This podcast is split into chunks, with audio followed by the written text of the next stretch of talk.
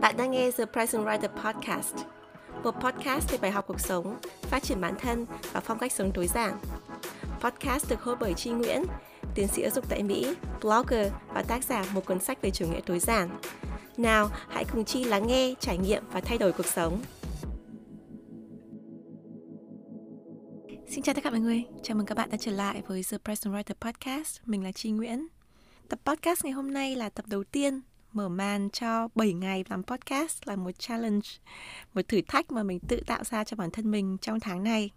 Trong thử thách này thì hàng ngày mình sẽ đăng podcast trong vòng một tuần liền. Vì đăng hàng ngày nên là mỗi tập podcast sẽ ngắn hơn một chút, ngắn hơn cái format bình thường mình hay làm. Nhưng mỗi tập podcast là một chủ đề hoặc là một cái vấn đề gì đấy mà mình được truyền cảm hứng và mình chia sẻ với các bạn. Lý do tại sao mình quyết định làm thử thách này là bởi vì gần đây mình cảm thấy mỗi một ngày có rất nhiều cái chi tiết nhỏ trong cuộc sống nó truyền cho mình cảm hứng và mỗi một lần mình thấy một cái gì đó thú vị thì mình nghĩ trong đầu là à mình sẽ ghi cái ý tưởng ấy lại để viết blog làm youtube hay là làm podcast. Nhưng mà vì bản thân mình ấy là một người nếu các bạn không biết ấy, thì mình có bệnh hoàn hảo rất là nặng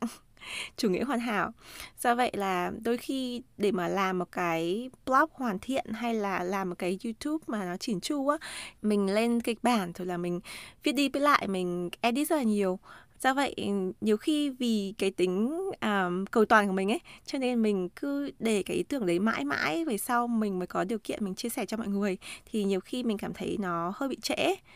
do vậy mình muốn thông qua cái thử thách này để mình khuyến khích bản thân mình à, vượt qua cái rào cản của sự à, hoàn hảo để mình có thể cứ khi nào mình thấy có một cái chủ đề gì đó hay hoặc là một cái gì đó nó truyền cảm hứng cho mình thì mình sẽ chia sẻ với mọi người một cách dễ dàng hơn.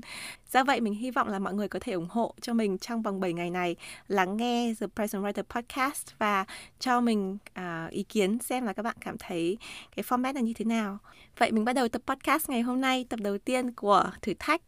7 ngày làm podcast này nhé.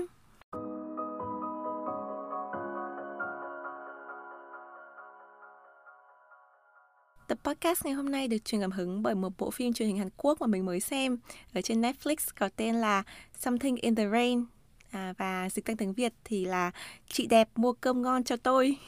Mọi người nghe cái tên chị đẹp ấy, thì có thể đoán được cái nội dung của bộ phim. Bộ phim này nói về chuyện tình cảm giữa một người con gái ở lứa tuổi 30 như là 35 tuổi và à, một người đàn ông, một người con trai trẻ hơn rất là nhiều, khoảng độ 25 tuổi.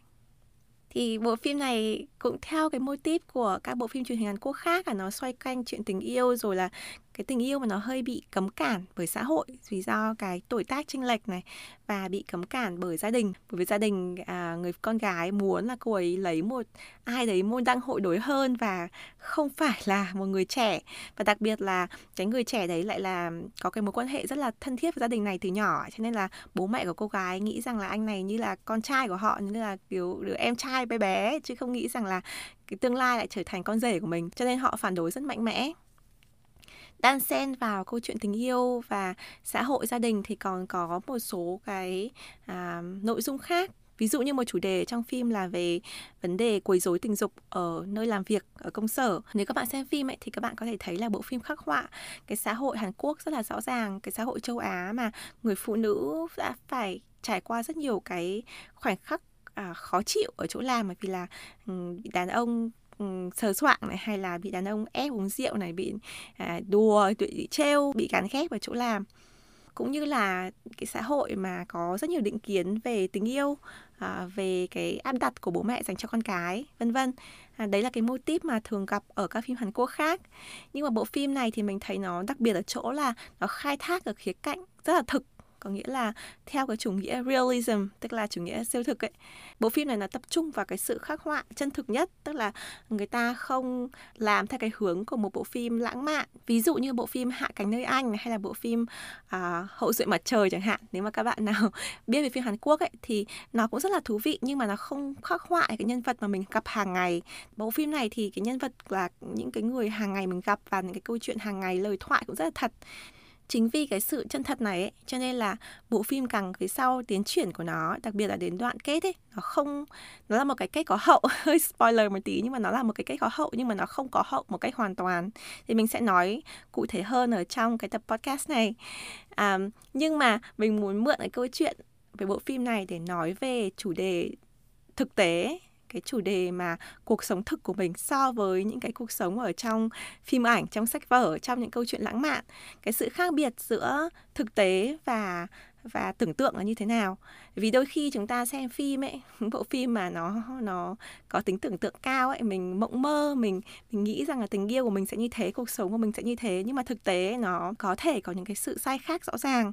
Và mình thấy là cái bộ phim à, chị đẹp mua cơm ngon cho tôi này nó khắc họa được cái tính chân thực mà mình thấy ít khi gặp ở trong phim Hàn. Mà cũng vì thế bộ phim này nó không được uh, gọi là tất cả mọi người yêu thích bởi vì nó hơi kén khán giả một chút. Và vì thế trong tập podcast này, mình sẽ chia sẻ cho các bạn một số bài học mình học được về thực tế so sánh với phim Hàn.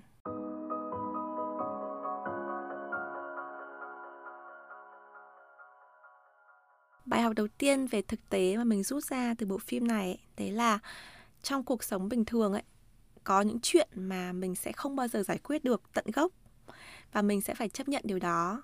để tiếp tục cuộc sống, tiếp tục move on trong cái cuộc sống của mình. Đây là cái sự khác biệt rất lớn giữa thực tế và tưởng tượng. Bởi vì ví dụ như là mình xem một bộ phim hay là tác phẩm văn học chẳng hạn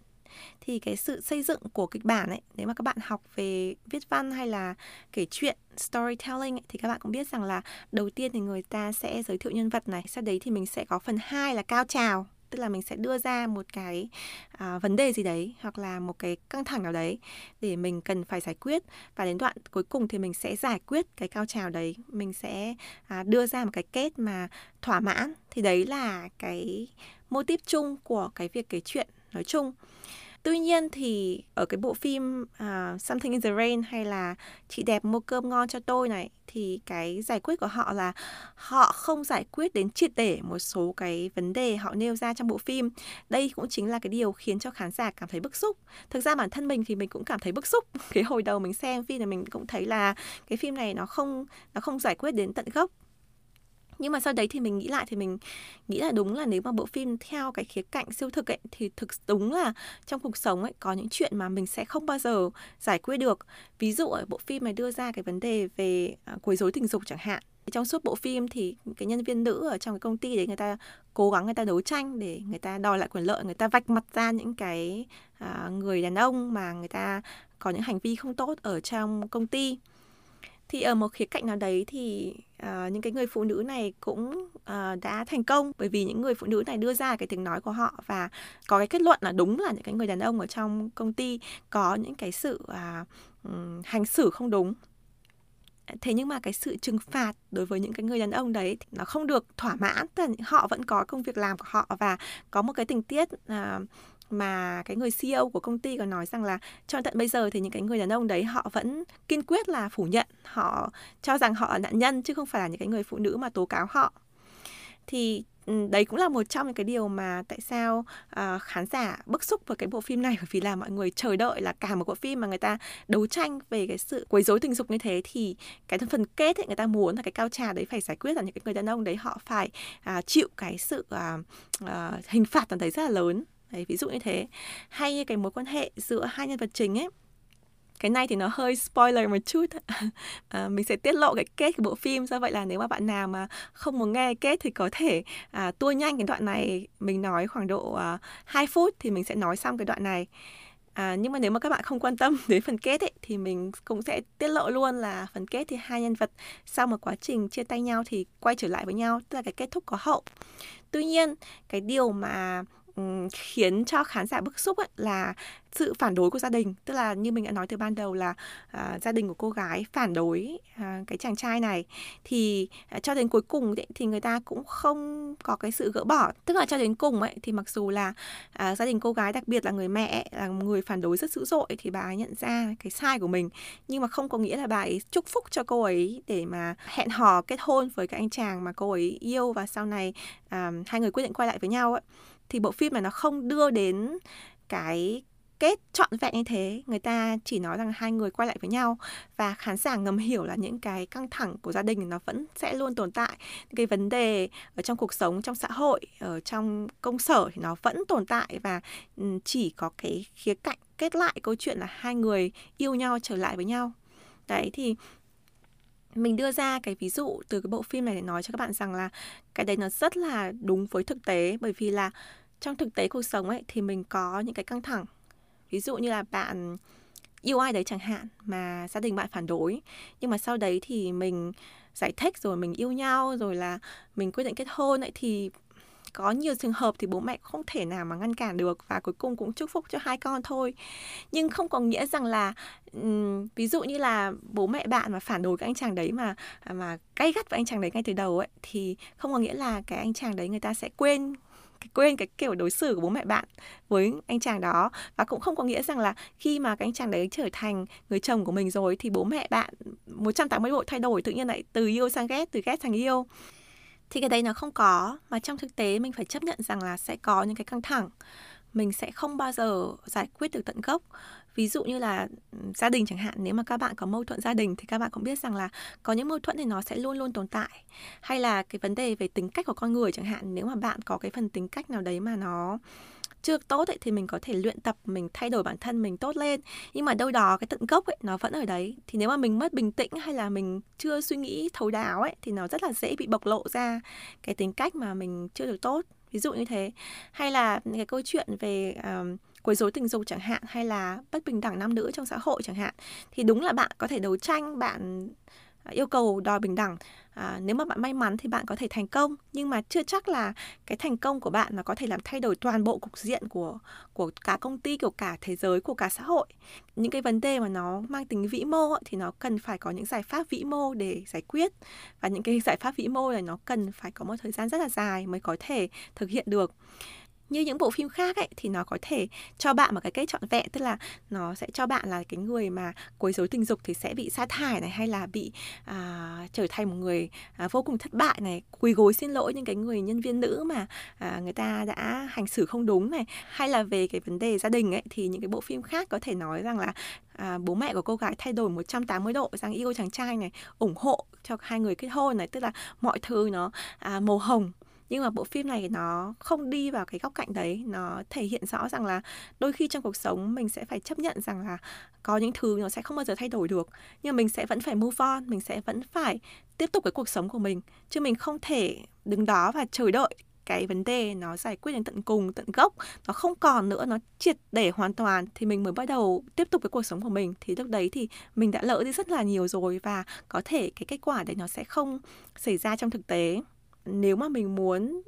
tin vào cái kết có hậu ấy, thì mình phải tự tạo ra cái có hậu cho mình. Mình tự phải chọn cái kết mà nó dung hòa, chứ mình đừng nên chạy theo một cái kết quá hoàn hảo. Bởi vì thực tế, không phải như phim ảnh hay là văn học, nó sẽ luôn có cái sự không hoàn hảo và mình cần phải chấp nhận cái sự không hoàn hảo đấy thì mình mới có cái kết có hậu cho mình.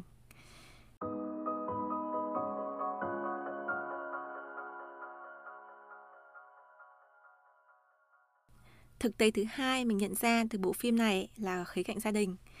Đó là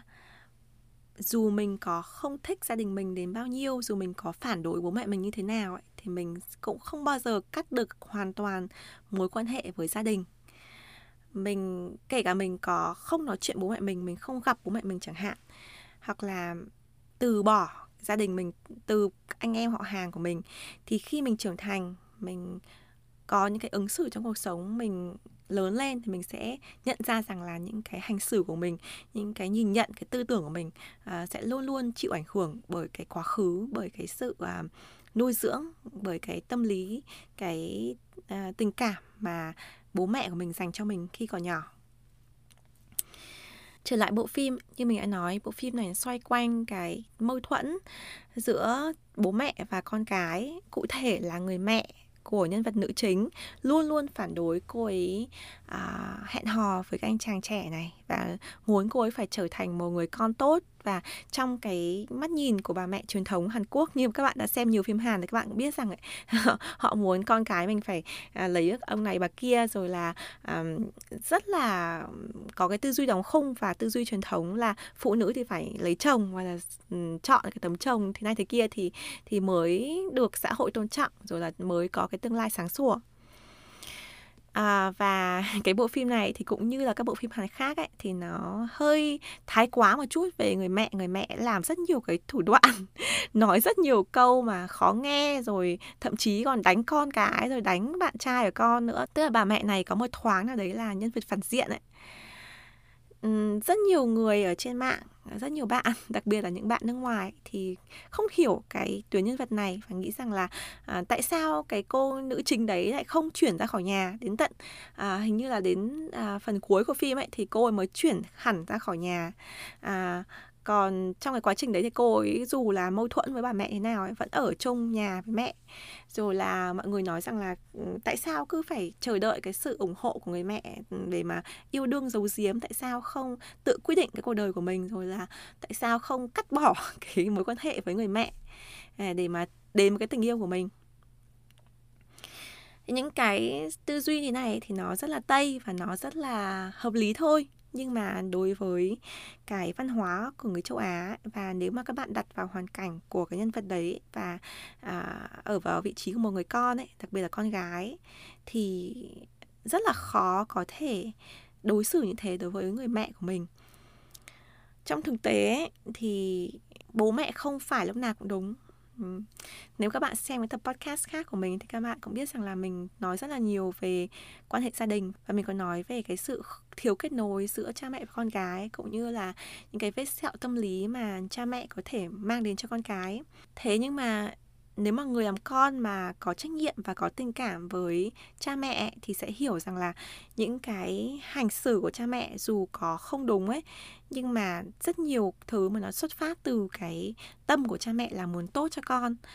Do vậy là có thể đối với người xem ấy, thì người ta sẽ thấy rằng là cái cô gái đây nó quá yếu ớt trước người mẹ của mình. Tại sao? Không, kiểu như là, hất người mẹ ra khỏi cuộc sống của mình. Nhưng mà nếu bạn là một đứa con có hiếu ấy, thì cái việc mà cãi lại mẹ hay là à, cắt cái mối quan hệ với mẹ nó rất là khó.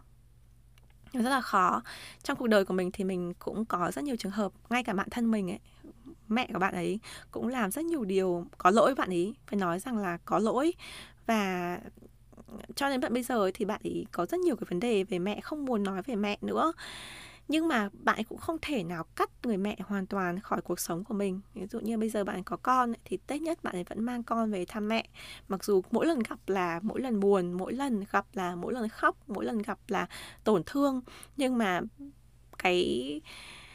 văn hóa, cái cái cái chữ hiếu ấy, nó nó rất là lớn đối với một số người, đặc biệt là những người phụ nữ châu Á. Đấy, thì có thể là nếu mà bạn ở xã hội phương Tây thì nó sẽ khác nhưng mà ở xã hội châu Á ấy, thì cái mối quan hệ gia đình nó rất là chặt và nếu mình là người con có hiếu ấy, thì rất là khó để mình có thể vì một người đàn ông mà mình cắt bỏ hoàn toàn gia đình. Cái điều đấy nó nó không được xem là có đạo đức. Cái ý thêm nữa mình muốn nói tại sao cái nhân vật nữ cảm giác yếu đuối và hay gặp phải sai lầm lúc nào cũng phải chiều theo ý của bà mẹ? Nhiều người nói rằng là tại sao cô này cô ấy trưởng thành 35 tuổi rồi mà cô ấy không đưa ra được cái chính kiến riêng của mình. Nhưng mà thực tế trong cuộc sống ấy bạn chịu ảnh hưởng rất lớn từ gia đình. Nếu mà từ nhỏ đến lớn ấy bạn có một người mẹ hoặc là người bà người bố luôn luôn nói là bạn phải làm theo ý của họ phải như thế này phải thế kia thì trong cái tâm hồn của mình ấy thì mình um, bị nhào nặn theo cái hướng đấy. Tức là mình luôn luôn phải làm theo ý của cha mẹ mình mình không muốn làm cha mẹ mình thất vọng kể cả khi bạn đã trưởng thành bạn dọn ra ở riêng hoặc là bạn có cuộc sống riêng. Khá như mình mình sống ở hẳn một uh, quốc gia khác mình có gia đình riêng của mình rồi mình có sự nghiệp riêng của mình rồi. Nhưng đôi khi mình nhìn lại bản thân mình thì thấy là mình vẫn đưa ra những cái quyết định vì là ngày xưa bố mẹ mình dạy mình như thế bố mẹ mình nói là mình phải làm như thế. À, cụ thể ví dụ như là mình làm rất nhiều điều trong cuộc sống mà chồng mình bảo là ủa sao em lại làm cái điều đấy? À, kỳ thế thế mình mới nghĩ lại, mình bảo là, ủa, đúng là tại sao mình lại có những cái suy nghĩ này, mình lại có cái hành động này? Và mỗi một lần mình nghĩ thế thì cái câu trả lời của mình luôn trở lại cái vấn đề gia đình, tức là cái sự trưởng thành, cái tư duy, cái hành động của mình chịu ảnh hưởng rất lớn từ người nuôi dưỡng mình. Kể cả mình có cắt cái mối quan hệ đấy đi, kể cả mình không có muốn giống bố mình, không muốn giống mẹ mình, không muốn giống ông bà mình mình muốn trở thành một người khác hẳn hoàn toàn ấy nhưng mà nó rất là khó ấy bởi vì là cái bản thể ngày hôm nay của mình ấy thì nó đã chịu ảnh hưởng bởi những người mà nuôi nấng của mình rồi. Mình không thể nào mình xác định là đây là cái con người của tôi 100% là chính tôi tự kiến tạo lên. Đấy, cái điều đấy thì nó rất là khó bởi vì là uh, một con người để mà trưởng thành thì chịu ảnh hưởng của rất nhiều thứ và đặc biệt là gia đình đấy cho nên cái mối quan hệ gia đình nó khó lên thế bởi vì là khi mà bạn có xung đột ấy, thì thứ nhất là cái xung đột đấy nó rất khó để có thể giải quyết được 100%, rất khó để có thể giải quyết được tận gốc. Có những trường hợp bạn sẽ phải chấp nhận sẽ luôn luôn có cái căng thẳng ở cái khía cạnh nào đấy trong cuộc sống của bạn trong cái mối quan hệ với gia đình và bạn vẫn sẽ phải tiếp tục với cuộc sống bình thường của mình bạn vẫn sẽ phải move on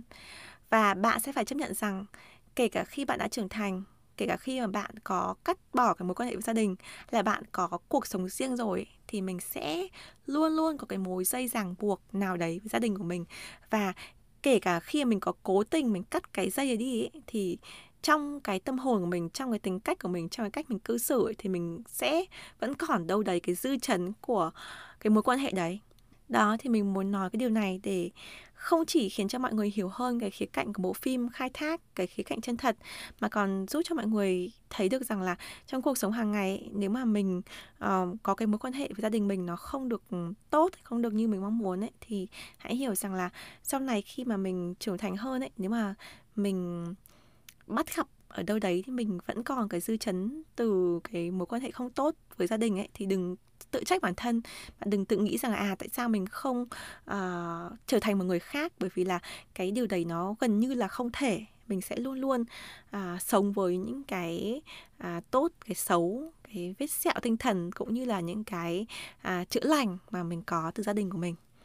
đó là hai điều mình nhận thấy từ cái bộ phim này. Như mình đã nói cái bộ phim này nó à, khá là kén khán giả và nó có thể gây tranh cãi rất là lớn bởi vì là cái như mình đã nói thì nó không giống như các bộ phim Hàn khác và nó cũng có thể gây cho người xem những cái bức xúc riêng. Bản thân mình có những cái bức xúc riêng với cái bộ phim này. Nó không phải là một bộ phim hoàn hảo, nhưng mà nó hay ở cái chỗ là nó không hoàn hảo, nó hay ở cái chỗ là nó khai thác được cái cuộc sống bình thường hàng ngày. Nó khai thác được cái khía cạnh không hoàn hảo cuộc sống, cái khía cạnh mà mình sẽ phải chấp nhận và mình sống với những gì mình đã có, sống với cái cuộc sống mà mình phải